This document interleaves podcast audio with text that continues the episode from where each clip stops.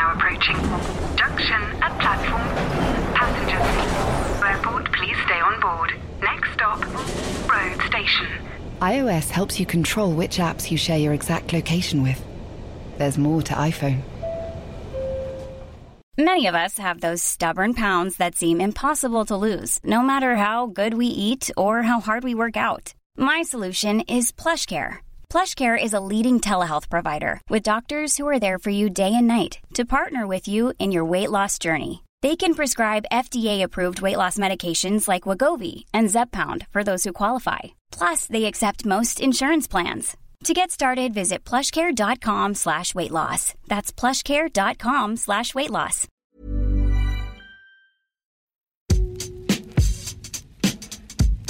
Hello and welcome to the Game Podcast from The Times. I'm Natalie Sawyer. And I'm Gregor Robertson. We're with you twice a week throughout the season for all the best reaction and analysis from some of the best football writers in the business. Joining us today are The Times' very own Matt Dickinson and Alyson Rudd. Later on, we'll look back on another busy weekend of Premier League action, which includes a hat trick for Teemu Pukki, firing Norwich to their first three points since their top flight return. We'll also discuss a very promising start for Arsenal with six points from six. But first, to the Etihad, where once again VAR stole the headlines. Pep Guardiola said he would have to accept it after a VAR decision overruled what looked to have been a late winner over Tottenham. Now, it's the second time VAR has ruined City's celebrations in the dying moment against Spurs, if you remember back to last season's Champions League quarter final. Mauricio Pochettino, despite being on the right side of the decision, had a similar view. I'm going to accept the rules, and I will in the future, because for some, sure will be against us, and I will sit here with the same face and accept it. Question is, do we have to accept it? Um, it clearly isn't pleasing that many people in the game that are, that are either there or at home watching it. Alyson, what do you make of it at all right now? It's, it's become a dystopia, hasn't it? This isn't this isn't what people thought it was going to be. They mm. thought VAR was going to be this shiny, bright future where everything was perfection and there was no more discussion about being hard done to or hard done by and if you felt angry, all you had to do was look at a, a, screen and a monitor, and you'd be shown the light, and you would know that you'd got it wrong, and technology was perfect, and it's an absolute nonsense. And be, you know, really, really be careful what you wish for. Or in Brexit time now, be careful what you wish for, because it's it's nasty. It's um, unpleasant, and it is spoil. It is definitely spoiling the bits of football we love. Don't hold back, Alyson. I don't know about. I don't. I don't know what can be nasty about a a video screen and a replay. I mean, I, I you know, I'm a, I've been a proponent of it um, since going to sit in the first van that was in Holland about five years ago, and um, you know, I get I, that doesn't mean that I can't see the the problems, and the the city issue was one of the problems. The, I think the handball, the reinterpretation, the re working of the handball, uh, what is handball, has been one of the big mistakes of of the last year or so. I thought at the at the World Cup uh, in Russia, the system worked absolutely perfectly, apart from a couple of, of prominent handballs. This idea of ball striking hand, I think, has been totally um, allowed, you know, by by the people involved to become. You know, frustratingly, become a, a complication of VAR because without, I think, I think it's been the biggest issue of it without it, I, I can't see what the issues are. I don't, you know, what's the what's the complaint um, aside from say the handball, which since the start there have been too many handballs. And, the complaint, um, the complaint is that you can't celebrate a goal anymore. Well, but people say that you know the quarter final, the Champions League, that was one of the most amazing moments of last season. City think they're through, suddenly they're not through. Guardiola goes from running down the touchline with his, you know, throwing his arms in the air, saying "Way," uh, to absolute despair. And who did not at that moment go, "Oh my God, what an amazing moment of drama"? But that's Schaden, that's Schadenfreude. No, that's not football. No, but it well, but sometimes you know decisions change. You know, it's it's. It, you know, I think it's better. It's, it's it. also judging it on like you know on you know if you look at the length of time we've been watching football for, everyone is rushing to this. I love it or I hate it judgment after five minutes, you know, five seconds in the great scheme of things. Why not, you know, allow say, okay, we're making a bit of a hash of handball decisions. Let's try and make a, a, a better fist of handball decisions. The, the think... idea that you take this and say we are too inept, we are too stupid, we are you know too incompetent to make it somehow work for the good of the game strikes me as as utterly bonkers. We're two weeks into the season, and already we have people questioning whether the technology even exists to, to rule on offsides. You know, like whether the the speed of the frames, or you know, Mm. this is how deep we're getting into it. And and yes, the, the handball law has been a been a huge a huge issue, and it's hi- it wouldn't have been highlighted without VAR. So the two are connected. Um, They wouldn't have introduced it if they didn't have VAR. They wouldn't have thought about that rule if they didn't know they could enforce it through VAR. It's Perhaps- unenforceable without Perhaps, VAR. but it wouldn't even have been part of this, this discussion. That that goal, like the handball, would not have even existed if if if not for VAR. So, and also, yeah, I mean, your your Brexit analogy sort of did sort of make some sense. It's kind of, I don't know, uh, the people sitting at Stockley Park are kind of the experts here, and we're sort of already questioning the, the, the rulings of the experts. Had enough of experts. so, like, I, I think, I think we're sort of after two weeks. No one could have possibly have thought that this was going to create so much. All sort right, of- then fast forward. I agree, two weeks isn't time to judge much in the world, but fast forward to the uh, May, beginning of May. w- Won't football have just become a bit more soulless because we'd have got used to thinking, oh, they're probably gonna they're probably gonna say there was a an armpit hair that made that goal offside. I'm not going to Well, I think celebrate, that's- and everything where- will be a that- bit That's a bit. We need to. We need to look dull. at. We need to look. Yeah, but we played an entire World Cup. I don't remember anyone saying that was a dull World Cup. We played. You know, we played. The, the, it was one of the last season is recorded as one of the outstanding, exciting seasons, and VAR was involved in a, an awful lot of Champions League games. I don't remember anyone saying it was a terrible Champions League season. Quite the opposite. It was absolutely fantastic. Partly because, mostly because of some great games and great goals, but partly because of that that incredible Spurs City game. It's it's this sort of, you know, Is it not better for us at home though? You know, like well, I've in- been in a stadium where I've been. I've, you know, again, it's all part of improving it. I, I, I think, again, one of the blind spots sat with Boban from FIFA, who was one of the big proponents of, of driving it through for the World Cup, and and there was an acceptance that there was a one of the blind spots among all the people, you know, mostly referees trying to bring it in, was communication. Hundred percent, they they, you know, anyone for the first couple of years had had not considered enough the fan in the in the stand who needs to be told what's going on. But again, we can develop all that. You know, in the in the MLS, they've been uh, looking at whether you have, you know, like they do with the NFL, you have the the, the mic'd up, the referee mic'd up, and he says number seven, you know, handball, goal disallowed. So you have a different type of communication. We're looking at whether you can show more on, you know, more and more modern stadia with big screens. What can you show on the big screens? Yes, again, you know, it's there has been a lack of foresight about what fans need in grounds. But to throw the whole thing again, I come back to this idea of we all sit here, you know, next week and go, you know what, oh, fill up with it, shove it in the bin. I just think, you know, in ten years' time, it might not even take ten years' time. In one year's time, we'll be saying, God, were we that My- that impatient, that that useless, that just that ru- that it's you know it's football. Everyone wants to rush to judgment, but the idea that we rush to judgment and accept that this cannot work strikes me as, as say come back to just mad. My only worry is that if there's ever going to be a time where people where there is a, a satisfactory law for deciding what is offside or not, or handball or not, because VAR VAR has highlighted these these issues that weren't really in existence before, and wants to say that it won't keep going on down the line.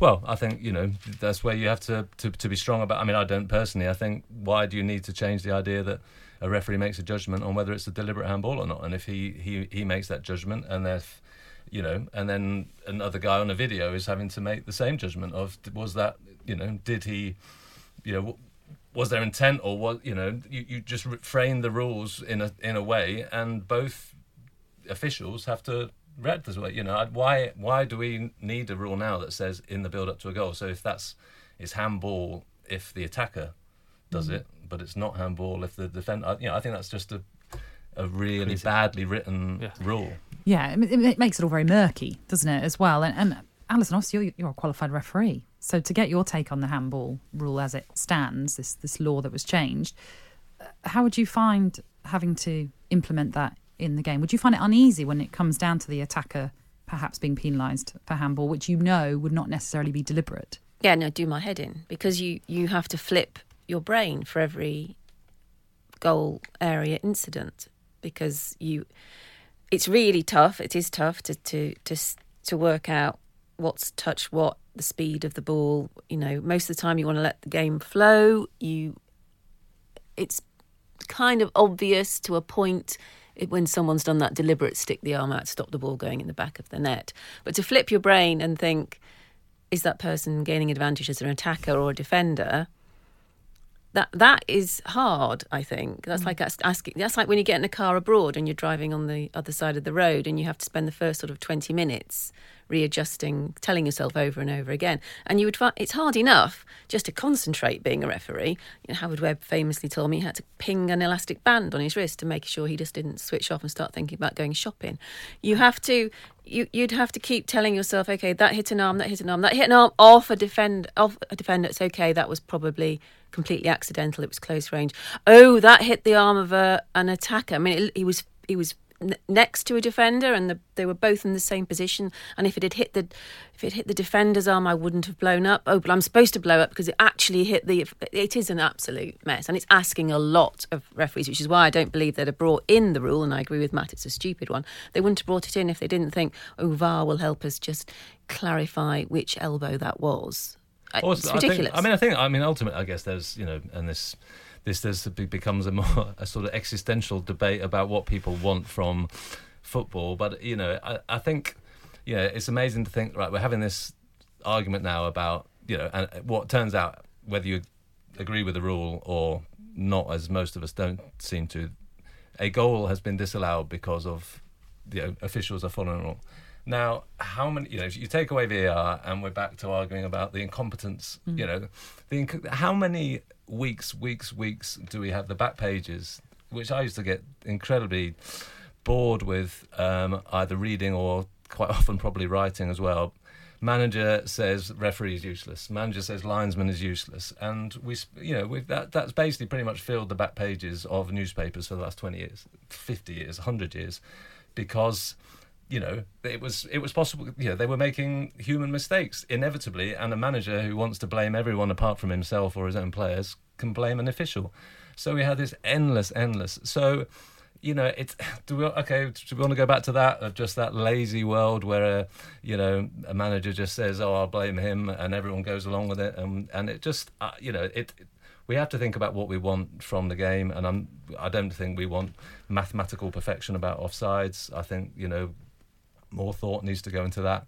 But let's remember. Well, how let's do you- how do you know, do rewind we from that? and- but also, do we want do we want the mistakes that are made? Do we want those big mistakes that are you know that are changing games? You know, this this we can this this thing become this uh, Laporte handball becomes this huge controversy. But what's a bigger controversy? The idea that in a massive game, a goal is scored that should never have been allowed in the first place. No, rewind, rewind. You just said we don't want mathematical perfection in offside. Well, you can't you can't come back from that now. Well, I th- to be honest, I think you know it's part of part of what needs discussion, consideration. I mean, I think you know I didn't I didn't support VR with sort of that as m- the forefront of my mind. It was about trying to help referees, um, avo- you know, because they can't have eyes in the back of their heads, missing quite a lot of big decisions. Now, you know, obviously the offside thing again is something that's become more pronounced. I mean, it's not of all the things about VR, it's the least offensive to me about you know you make a decision and the guy's offside. If it's by an inch it's an inch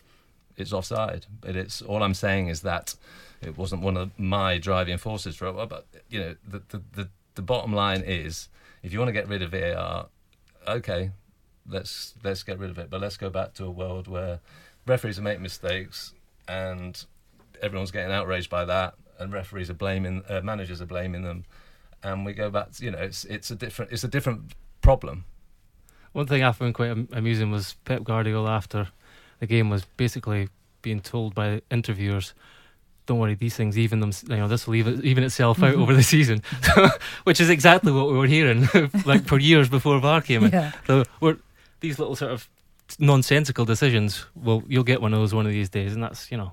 So what's changed in that regard? Well, let's just quickly talk about both the teams then that played out in this draw. Um, both teams remain undefeated after their first two games. Alyson, did the draw rubber stamp Tottenham's ambitions of being genuine title challengers, do you think? It showed us that they have some qualities that I think they've been accused of not having in the past. They were without Ali and without Son, two of their most creative players, really important players. And Eriksen, you feel, you know, if, if, if Pochettino didn't need him in the team, he might not have put him in the team. He's worried about whether he's going to stay or not. So I think given those problems, and the fact, you know, Tottenham are the team saying, "Oh, the transfer window hasn't ended. Oh, you know, it's still there for us to be worried about." Given all that, I think it showed some resilience and grown upness, maturity, which I think we, we think they've lacked. Um, it's you know, it, it, the stats showed that that City were were the better team, if you like. They created so much more than Tottenham, but there is credit to be gained from from coping with that and defending reasonably well and when you get the glimmer of a chance, having the the ability to take it. They didn't overall impress, but I, I am I did like the fact that given they're in a state of flux at the moment, Spurs they they didn't buckle and to get a point. It's an ex- excellent result, I think, given mm. the way the game unfolded. And a word on City: twice they threw away the lead in that game. Do they have any reasons to be concerned? I know Paul Hurst writes in the game that, that the VAR row disguises their lack of killer instinct? Do City need to be more clinical? Well, they had 30 shots, I think, in the game. Um, and obviously only scored two goals. Possibly should have had a third. Of, well, should have had a third. but um, I think there is some truth in that, and I think that's Pep Guardiola's only real criticism. I think of his side. He, he said that that was one of the best performances he'd had had from that team, really. Um, and some of the play from De Bruyne in particular and, and Silva picking up those little spaces that are in between the full back and the centre half and in between the lines that is so hard to mark and the number of chances that they created from there. Um, so yeah, I mean they could have scored more goals, but I think we're being pretty picky there. That's our job. but, um, but VAR also masked that weird row between Aguero and his manager. Yes. Which, well, I mean, if if there hadn't a cozy been, hug at the end, though if there hadn't been the VAR and there hadn't been, you know, if it stayed 2 2 without any controversy, we would probably be focusing on maybe Pep asking too much of his players, being too much of a perfectionist. You yeah, know, is true. that is that is it a good thing to to so visibly in front of the world show how angry you are with mm. somebody, and for that player to look like, oh, I'm at the end of my tether with you. You're always having a go at me. So it, you know, I don't, I don't know that City are very good generally at coping with it not going their way. I mean, you know, when they play well, they win. They win convincingly, mm. and it all looks like we've we've got. That's what we came out to do. That's fine. But when it wobbles slightly, you know, is that I don't. You know, generally, most people are scared to criticise Guardiola, but I don't think I just generally don't think it's a good thing for a manager to to so openly criticise a player. I can report from a bar in Greece where I watched the game um, that the uh, main talking point was Bernardo Silva's skill, basically. I mean, that the particular moment when he was protecting the ball from what seemed like the entire Spurs team. I think he's now, uh, and now Hazard's gone. I, I, would probably say he's my, he's the player I would, you know, most across the road to watch. I think um, Hazard up, probably up till up till now, but um, I just think you know you'd watch him just juggle a ball, wouldn't you? Just um, he's just got that lovely, uh, lovely way about him. Um, yeah, he's he's he's almost my uh, my favourite, you know, ball juggling player to, to, to watch in, in, in, the league these days. Well, you mentioned Hazard, of course, former Chelsea player, and Chelsea are still without a win this season, and Frank Lampard is still without a win since returning to Stamford Bridge. Why is that? After they make it seem such a great start to games, Gregor, when you look back at the game against Manchester United and then the game against Leicester, what's going wrong with them?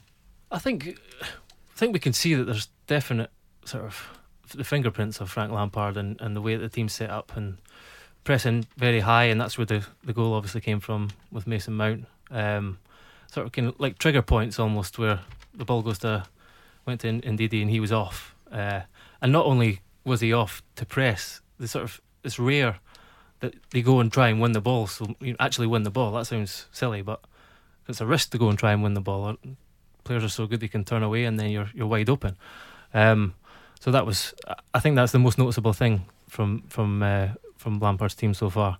Uh, it's just the question is can they sort of maintain that that high tempo mm. and, and that pressing uh, even through at 90 minutes so far. Uh, and he actually there was issues with that at, at, Derby County last season too. There was kind of spells really impressive um, pressing and and just sort of and general play, but then moments where they really sort of dipped and, and they would often concede goals, poor goals to concede. They'd be left seem wide open, particularly in midfield. So that's something he's going to have to address, and also they need to score more goals when they're creating the chances because it's hard to see a striker that's it's hard to see anyone who's going to get kind of double digit figures and goals this season for them, which is going to be a huge issue. Isn't it? I mean, on and on that pressing issue, isn't there? Uh, because I remember it being discussed as well with Klopp's Liverpool of actually having to work out the team's maturity so that they can actually even sense when there needs to be a sort of controlled retreat. You know, you can't press with that intensity all the time, and as we saw with Leicester, change of system, change of tactics themselves. But that maybe that's going to have to, yeah, maybe that's going to take a while for Frank himself of, of of understanding how to train a team that they they sort of s- smell it themselves of when actually either they haven't got the legs or they're not pressing in sync or that other teams worked out a way of passing around the press that they they have the maturity to adjust themselves. It must, be, hard, it must be hard to train a team that can. I mean, no one trains a team to press relentlessly, do No. they? No. But Mourinho had it spot on when he analysed the game at Old Trafford. And he said, yes, you can press and be adventurous, but you have to have a plan for the minute you lose possession. You can't just react to it. You have to know what you're going to do. Tact- that's where tactical fouls come in in his case. Well, Indeed. yes, and, and indeed with with And Pep. with lots with Pep exactly Well, exactly They're the exactly. two. two that- they're, they're, they're the best at that. like yeah, but that's else. the moment at which Chelsea look naive. They don't look Yeah. naive going forward and flooding forward. They look great. It's fine. It's fantastic. But they don't engage in tactical fouls when they lose possession. It's as if they they But still Frank- they're Frank- still looking slightly surprised. But Frank should know that better now because I actually remember speaking to Mikael Forssell about it at Chelsea, and um, I'm sure it was him. But I was sort of asking about uh, this was early first phase Mourinho at Chelsea, and, and saying what was you know what it is is it about this guy, and and I was expecting some sort of rocket science, and he said. Basically, they went into pre-season and they spent a month doing transitions. It was all about you know because they were this you know, you, in those that period in particular, you never saw a Chelsea team that team lose a single goal to a concede one to a counter attack. It just never happened because he had drilled them so hard. Of any time we lose the ball, we will have minimum six men behind. We will be fouling seventy yards up the pitch. It just you know that con- that wisdom, that control um, was relentlessly reinforced. One thing I would say is that Kante is obviously still playing a little bit more advanced and, and he's impressed and he's in fact when they are pressing he's he, he stole a ball and, and set up a goal in the Super Cup uh, during the weekend. But when they lose the ball, he's somebody. He's in fact the the player most in the world you would want behind play. You know, Mm. because he's almost like he'll. he- As people have said, he's he covers so much ground. Uh, so having him in, in a deeper role that, in that in, in those moments, those sort of transitions, is very valuable. But at the moment, it looks like he's going to continue playing him higher up the pitch. Well, how hard a, a balancing act does Lampard have on his hands right now, mixing the older pros with the younger players? Alyson, could there even be a problem for Lampard if he- if he doesn't really keep the experienced players on side? Well, yeah, of course it is. And that's one reason why David Luiz left, I think. He just didn't feel he was going to be integral to Lampard's plans. He wasn't prepared to be a bit part player, having been so important both on the field and to the managers and in the dressing room. And so you sort of feel like Willian came on, and I don't know if he was fully fit or not, but he didn't look happy. He didn't. He looked like someone who thought, "Oh, this is another regime where I'm not sure they completely trust me." Mm. Whereas he was player of the season not so long ago. It is. It is hard, and it's. I, you know, they know best. They have the stats. They have constant monitoring and know the stats of the players. But you know, as, as a fan, you're lagging behind on that, and you you know who your favourites are. And I think probably that is Frank Lampard's toughest job. And he probably thought it wasn't going to be that tough because there was an overwhelming feeling at Stamford Bridge, especially because of the way Sarri likes to use a very used to, used to like a very small group of players and didn't really want to give anybody a chance to break through and it just became this relentless screeching from the stands. Give Callum Hudson-Odoi a chance give him a chance. And in the end Sarri gave in. If you're a manager coming into that environment and you like giving youngsters a chance then it sort of feels like that the, the the book's been written for you, and he's got. Um, He's got Hudson-Odoi to come back in. You know, it'd be interesting to see how Reece James does. I'm sure he'll give him a chance, for example. These are young players, but for every young player, you get applause for giving them that, you know, sense of their real Chelsea. They came through the academy. You're you're dumping somebody who's also real Chelsea because they've been there for quite a long time now. Who are we And- talking about though? Well, What, well players? Wi- Wi- Willian, Willian, hugely popular player and still very talented, but obviously slightly, maybe slightly past his peak. I don't even know if that's true. Pedro, he allowed to play the whole game, but because he, I think because he's so energetic. But maybe he was, you know, he's got to try and keep him on side. Ma- Maybe he should have come off. Actually, it's it's it's that balance, isn't it? It's Alonso on the bench maybe, but I, I don't think there's. I don't as, think they have a deep enough squad for Piliqueta, that as to be a problem. As he's the captain. Well, he's happy. But he's. I don't. I mean, when does he drop him?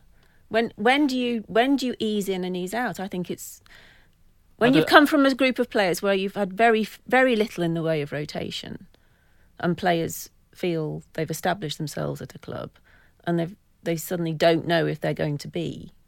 Well, how they how they how they are perceived by the manager is whether the, the, he's going to you know rely on them or not. That can create It can, but I, I think it should also just make you raise your standards. You should have to.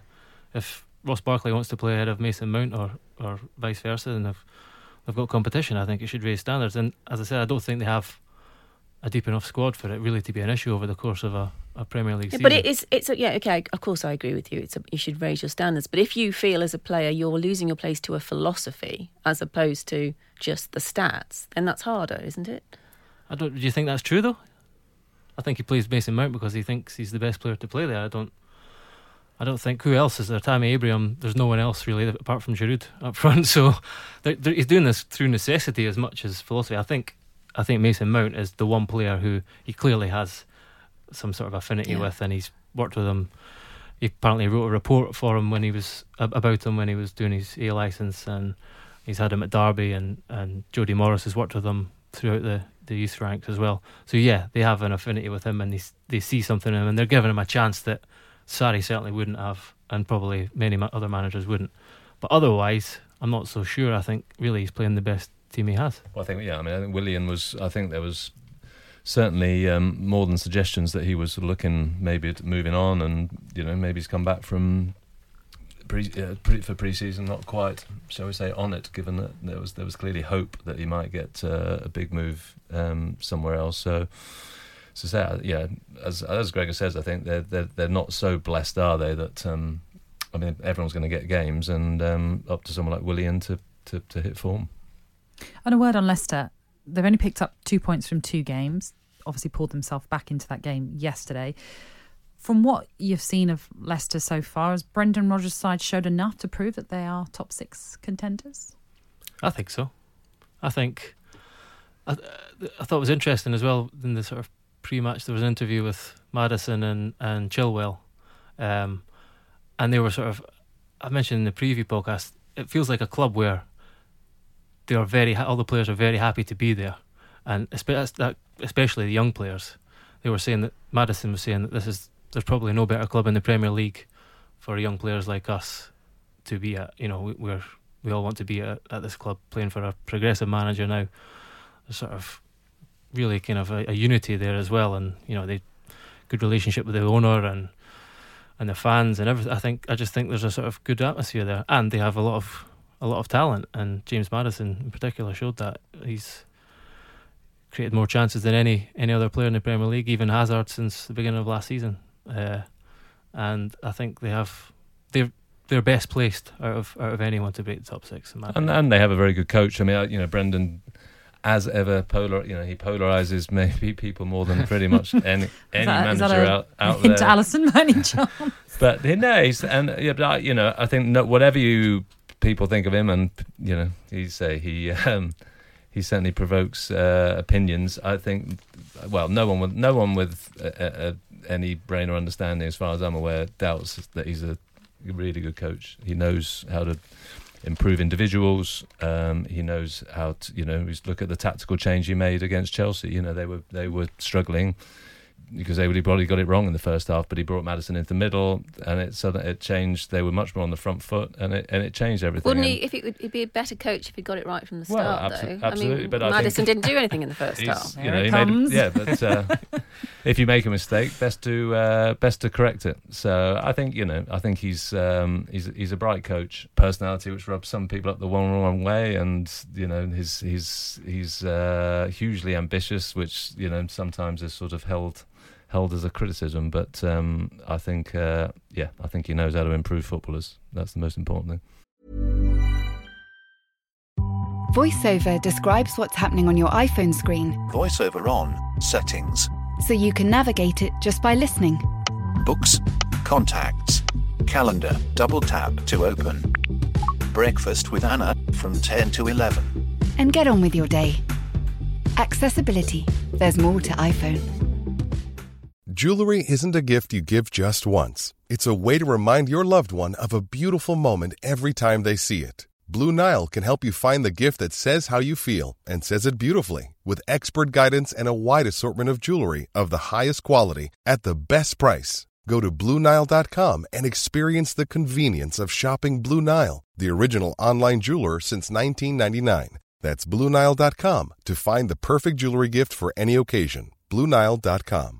Quality sleep is essential. That's why the Sleep Number Smart Bed is designed for your ever evolving sleep needs. Need a bed that's firmer or softer on either side? Helps you sleep at a comfortable temperature? Sleep Number Smart Beds let you individualize your comfort so you sleep better together. JD Power ranks Sleep Number number 1 in customer satisfaction with mattresses purchased in-store. And now, save 50% on the Sleep Number limited edition Smart Bed for a limited time. For JD Power 2023 award information, visit jdpower.com/awards. Only at a Sleep Number store or sleepnumber.com.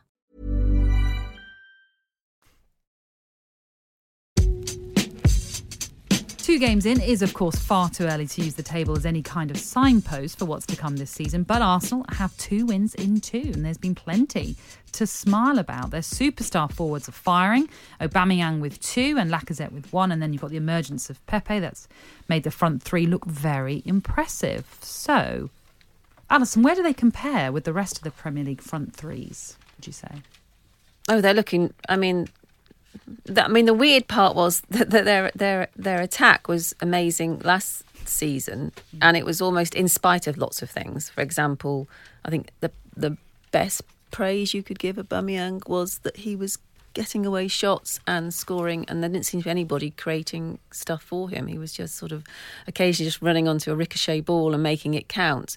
And now, and now that they have, you know, some sort of cohe- cohesive, creative pattern to them, you, you do wonder if they're going to be really high scorers in in this season. Anyway, they do look they do look good, really good.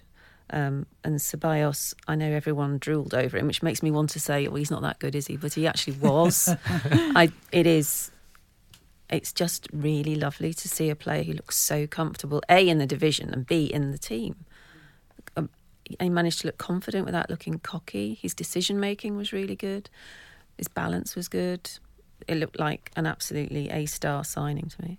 I think it's good also the fact that they have a few a few guys from their academy playing as well. You know, a lot of other teams have been spoken about, Chelsea in particular, but they're they had three players on Saturday that were, that were sort of really impressive, and they've been waiting for a while. They've had chances out on loan, um, and I think that also sort of helps the Arsenal fans feel happy about their team and you know a bit of connection because they've not it's not been a happy place for a while, the Emirates, um, and they look a bit younger and more dynamic really too. They just seem to look, look a much fresher outfit this season so far. It's early, um, and they still have still have question marks about them defensively. David Luiz was a big improvement by by um, by what everyone said on, on, on Saturday. So, and he's he's obviously experienced and and uh, will improve them. But I think they, they want to get Tierney back soon and uh, Bellerin as well. So that I think I still have question marks defensively. But I agree with Alyson; they could score a lot of goals this season. I mean, Matt, it is early, obviously, in the season, but how exciting do Arsenal look this time around? I think it's, it's trajectory, isn't it? I mean, I think you know, that I, I put them to be top four um, this season, and I think we can see. Yeah, if I was an Arsenal fan, I think at at last I would see, you know, solid steps uh, forward and, and, and upwards. I can still see two centre halves with their heads in their hands, looking at each other, going, you know, that was your fault, not mine, um, and everyone just agreeing it was probably both of them. But I, I, you know, I think I think they'll be top four. Uh, I think you know, I don't think they'll be challenging, um, even if even if those front three score bag full of goals. I don't think they'll be challenging for the title or or, or, or that close to it. But uh, yeah, they've they've got a they've got a chance of being the you know the best team in North London. Um, the only which, the um, only thing is that Ceballos is not going to be there for more than a season by all accounts. It would take something pretty spectacular for them to to get hold of him permanently. But it looks like they're going to enjoy seeing him play this season. He really was something, and they've got a, got a song. Uh, Cazorla's song, I think, is sort of swapped his name for for that. So, um, yeah, no, I think look forward to watching him play more this season. Definitely. Mm. Sean Dyche, on the other hand, wasn't happy. The Burnley boss was disappointed in the way Arsenal players were throwing themselves to the ground too easily. Uh, he said it allows players to cheat at least once a game. And when uh, he was asked how to fix it, he said, simple, ban them. It would be out of football within a month. So th- there is a ban that already exists. But is there more that can be done to combat simulation in football, Alyson? We need, we need a VAR. We need a sort of video, some, some weird video system that, that means you can spot things. Well, it, well, it does. As you say, it exists. You can retrospectively now take action against players that cheat. And I, I don't know. I think Sean Dyche is probably cross that it just sort of interrupts the flow of the game and breaks down attacks and causes problems on the day. And, and retrospective doesn't help a small club like Burnley would be how he'd put it. I expect, but. Um, I don't I don't feel it's a, a blight on the game particularly. I mean, most weeks there's there's probably one that's a bit foolish and everyone has a laugh at the player that rolled over 16 times because a fingernail clipped his cheekbone. But that that, that feels like an aberration rather than something that is ruining football.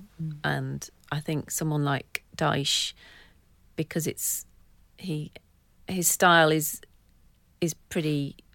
Uh, I don't want to say anything rude, but I mean, he, he, you know, it's not. They're not the most flair team. They're pretty straightforward. He, he likes players who are honest and straightforward. He, you know, it's just not his style, is it? To have the type of player who feels that they're very, very balletic and they can't be touched, otherwise they're going to fall over. So I just think it's just very irritating from his point of view, and it probably does occasionally affect the flow of a game from from from a Burnley standpoint. It probably does affect the flow of the game, and he would. Of course, he'd like to see anyone who does that just immediately sent off or something. But it's not. I just. I think he's. I just. I'm, I like Sean Dyche a lot. I just don't think it's a blight at the moment. It just. It I think isn't. he's Yeah, I getting two think things two things confused really. It's players going down too easily, which is just part of the game now, uh, compared to diving. Well, he thinks that is diving essentially. Yeah. Um, you know, there's half of Sean Dyche wishes football was like it was 25 years ago, I think, and the other half of him is sort of pioneering these modern methods. So he's, but he's still got that that sort of voice in his ear saying that somebody's going down too easily. It's not the way the game should be. Uh, I have some some sympathy with that, to be honest. Who's that? Who's that, who's that impersonator? My, my son's always watching him. He, he, and he has he does uh, Sean Dyche, and he's he does this where he, he sees I don't know some manager feeding those players broccoli and stuff, and he says, "No, you you want to be feeding them gravel and bricks and, and barbed wire, basically." I mean, that's that is the type of manager he is. But I, I, I don't think anyone any of us think that there's a an epidemic of of simulation going on. I, you know, I think culturally, the English game we still have this aversion to it. We see it as something that's you know it's it's just not done. It's it doesn't yeah it grates it grates with our psyche, and we make a massive deal of it. And I think players are aware of that. I think you know overseas players who come to England who do push their luck are pretty quickly made aware that you know we may have our flaws, but we you know we um, we stamp down on uh, on simulation pretty pretty fast and pretty hard. Did Dyche have any point though with regards to the Arsenal players, Gregor, or is it just a case of managed deflection? Yeah, I think it's the latter. Really, I don't. I don't. There was not. There wasn't one moment that stood out, and you thought, yeah, he's you know he's got a point there.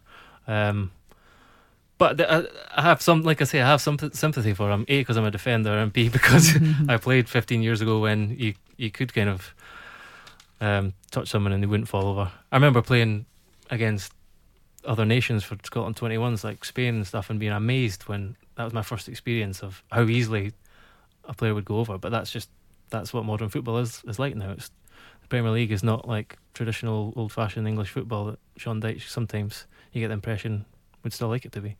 Teemu Pukki admitted he wouldn't have even dreamt of a day like this after he terrorised Newcastle with a hat trick, making it four in two games for Norwich on their return to the Premier League. Now, we spoke last week that if Norwich continued to play the way they played against Liverpool, then they would score goals.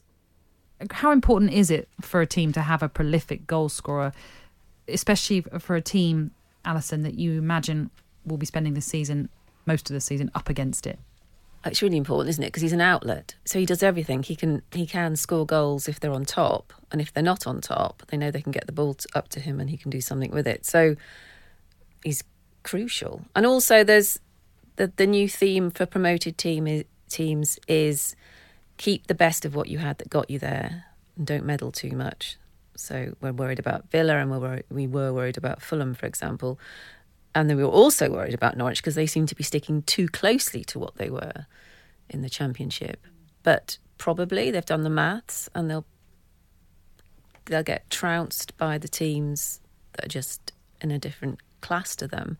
But for the rest of them, the rest of the games, they could probably, you know, get some very creditable draws and enough victories to stay up on if Pukki stays fit because he's he's he's crucial because they know they know he's prolific because he's done it for them already.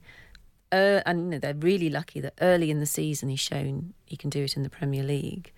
That has to give the whole team a lift. That the the, the, the managers, you know, not in la la land. He's got he's got a point that they can actually keep something of what got them there and stay up with that philosophy.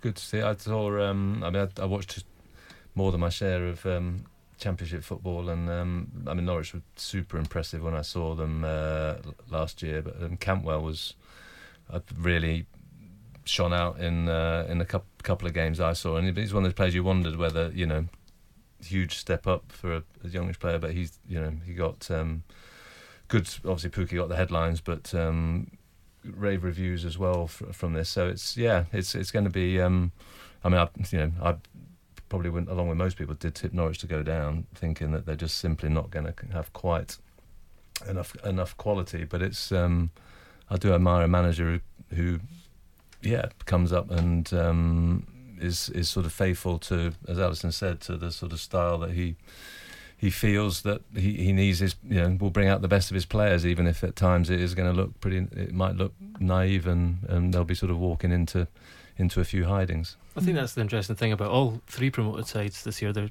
indications are they're going to do that. Sheffield United going to play much the same way. Norwich clearly are. Villa I think are, but I think Pukki could be someone who's maybe the difference between all of them. I'm not sure. I can see a 10 to 15 goals a season striker for Sheffield United. Callum Robinson, McGoldrick, not sure. Billy Sharp off the bench. Villa, there's a big question marks about about them up front as well. Uh, so yeah, I mean he could he could well be the difference, and um, I agree with Alyson. I think he, Norwich could give a few teams a hiding, particularly at home, but they're, they're going to take a few as well because, as we've spoken about, their defensive record has not been not been good over the last uh, 12 months, and um, there's going to be again some teams are going to be, I think, some high scoring games at both ends. Mm. Yeah, so uh, plenty of goals for Norwich then at the weekend, but a lack of goal scoring threat at the other end for Newcastle. Steve Bruce has some task on his hands, doesn't he? Alice? Uh, well, yes. I mean, not not least because there's this really strange thing happening in Newcastle that whatever happens through every minute of every game, there's the oh Rafa wouldn't have done that. oh, that wouldn't have happened under Rafa. Oh, I don't like the colour of that car. I don't think they'd have allowed cars like that in the uh, car park if Rafa was there. It's just, it's just, it's. I mean, it must be almost impossible to to lead a team in those circumstances. He's not Rafa Benitez, and who who would be basically. So you, he knows he hasn't got the uh, fans on side. Uh, a lot, I think, a lot of people in the media are still sort of treating him a bit as a joke figure. He's got a, he's got a tremendous CV, pretty solid CV. Certainly, he's not a mug. You know, he knows his way around a training ground and a football pitch and boardroom shenanigans and so on. But he he is he's definitely hampered by this idea that if something goes wrong, it's just oh it, it's doubly bad because you know compare and contrast under Rafa the one true thing, though, I think, uh, and it's his early days, but uh, from what I've seen of of Newcastle so far, is they do lack that sort of um, pragmatism, uh, sort of negativity almost to sort of try and get con- control of a game where they, they are being outclassed and are prepared to to grind out a draw or a nil nil, whatever. And they, Rafa was allowed to get away with that because he was Rafa, and the fans allowed him to give them very little to cheer in a match because they felt he had a plan. Whereas Steve Bruce, he, he doesn't even have that. There was no sense that Newcastle were thinking we have to be um, really, really pragmatic here. You know, Norwich are going to go for it, and we just have to be solid, solid, solid. And if we come away with a point, that's fantastic. There was no sense of that. So if you haven't got that sense of pragmatism, and you haven't got the fans believing in whatever it is you are trying to do, it's it's it it does feel like it's it's it's going to grow to a crisis point already. Two two games in. That's right. And Andy Carroll will be fit in about six months. So. the saviour returns. Well, to be, I mean, to be fair, that you know, you got a new manager comes in. He's basically just he's given a group of someone else's players, someone else's you know. Uh, someone else's signings from from the summer. They're not fit so you know, I, I, again, it's it's there's there's clearly all all kinds of issues of, of, of confidence and just basic. But yeah, Steve Steve Bruce has got to get some basic organisation and, and, and fighting it just as the as the sort of starting point. But uh, I mean, I have some sympathy for him. You know, I mean, he took the job with his eyes open. He's an experienced man, but these are, shall we say, as usual at Newcastle, far from ideal circumstances. I think the thing that stood out in the Joelinton, uh, Saint-Maximin, and Almiron, that's eighty million pounds worth of players who have who are not really pull, pulled up any trees yet, n- nor have they scored. Uh, Dwight Gayle's injured as well still, and like we say, Carroll, God knows when he's going to be back, and they've lost Rondon and and and Perez, so God knows where they're going to get goals in the, mm. in the mm. coming weeks, really. And uh, the longer that goes, too, the worse the kind of the grief from the stands towards Bruce will get. Mm. Well, uh, Newcastle didn't win a Premier League game until the 3rd of November last season. So maybe, maybe Steve Bruce will get at least until November to try and turn things around uh, at Newcastle. Uh, finally, Gregor, should we talk about your piece in the game? Um, obviously, we, we know all about Bury and the situation that is happening there and disappointing situation. Uh, you've been to Bury, I believe. Yeah, I went up on Saturday. Um, obviously there was no game again. That's their I think that was their fourth fourth game of the season that was suspended. And if Steve Dale, their owner, does not satisfy the EFL that he has the funds to to run the club for the rest of the season by Friday, they as it stands will be thrown out of the, the football league. So I just went up and spoke to some of the fans. There's about hundred or so gathered at, at Gigg Lane. Shut up Gigg Lane on Saturday. Um, it's a bit of a desperate cry for help, really, and there was no one there. Um, somebody had mysteriously left a gate open uh, so they could file through and, and, out onto the pitch and sort of see the old the old girl for one for one last time, perhaps. Um, but it's really just so sad. You see people from all ages and uh, with such long-standing connections to the club. And there was one guy I spoke to who whose dad was some of his ashes were buried in, in a cigarette case under one of the penalty spots. Uh, and his you know his mum used to serve the the players food. His his gran and, and granddad used to work behind the bar there. Uh, so although you know it's it's a small club with three three to four thousand fans, there's nothing else in in these towns that draws together that number of people uh, on a regular basis, and um, it's just very sad that it's that it's come to this. And and really, I think the sheer volume of clubs that are in, in financial distress at the moment and obviously Bolton a, a few miles down the road. I think really that something has to change in, in, in the way the, the game is regulating itself because at the moment clubs uh, are falling into awful states and, and there's not really it feels like we're stuck. There's nothing Steve Dale bought the club for a pound in December and he didn't he's all the signs are he hasn't got any money. He never had to provide any proof of funds and he still passed the owners and directors test. So something's wrong there and it needs to needs to change pretty quick. There's growing calls for an independent regulator, but the likelihood of that ever happening, which would mean more than likely the Premier League, the EFL, and the F- and the probably the National League too, all kind of ceding control, some some sort of control to an independent body that would need government legislation almost certainly. But that's what people are there's a growing call for because there's not really anyone taking responsibility. The, the EFL say they're a competition organizer more than anything.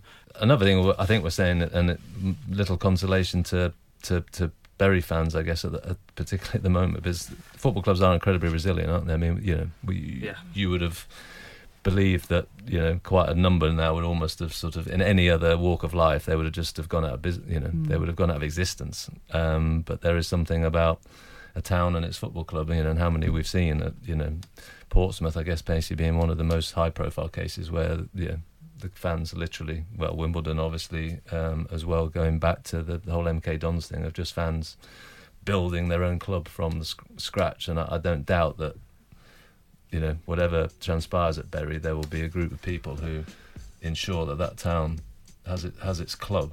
Um, but it that doesn't mean to say it's not, you know, a disgrace that certain owners can come in and and, and be so um, contemptuous to, to, to, to their you know, long support. Okay, that is it for now. Many thanks to our guests today, Matt Dickinson and Alyson Rudd. Remember, you can subscribe to the Times and the Sunday Times to enjoy award-winning journalism online on your smartphone or tablet. It is just a pound a week for an eight week trial. Search the Times subscription for more information. And we'll be back on Thursday as we look ahead to the weekend's action when Liverpool and Arsenal's 100% winning start goes on the line as they face each other at Anfield on Saturday.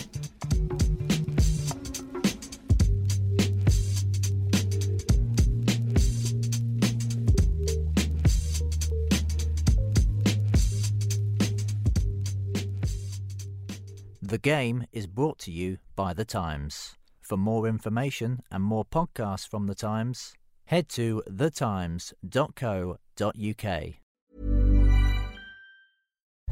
As you're listening to me, Daisy, Apple's iPhone disassembly robot, is dismantling an iPhone into lots of recyclable parts. That's how Apple recovers more materials than conventional recycling methods. Thanks, Daisy. There's more to iPhone.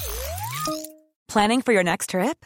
Elevate your travel style with Quince. Quince has all the jet setting essentials you'll want for your next getaway, like European linen, premium luggage options, buttery soft Italian leather bags, and so much more. And is all priced at 50 to 80% less than similar brands. Plus, Quince only works with factories that use safe and ethical manufacturing practices. Pack your bags with high-quality essentials you'll be wearing for vacations to come with Quince. Go to quince.com slash pack for free shipping and 365-day returns.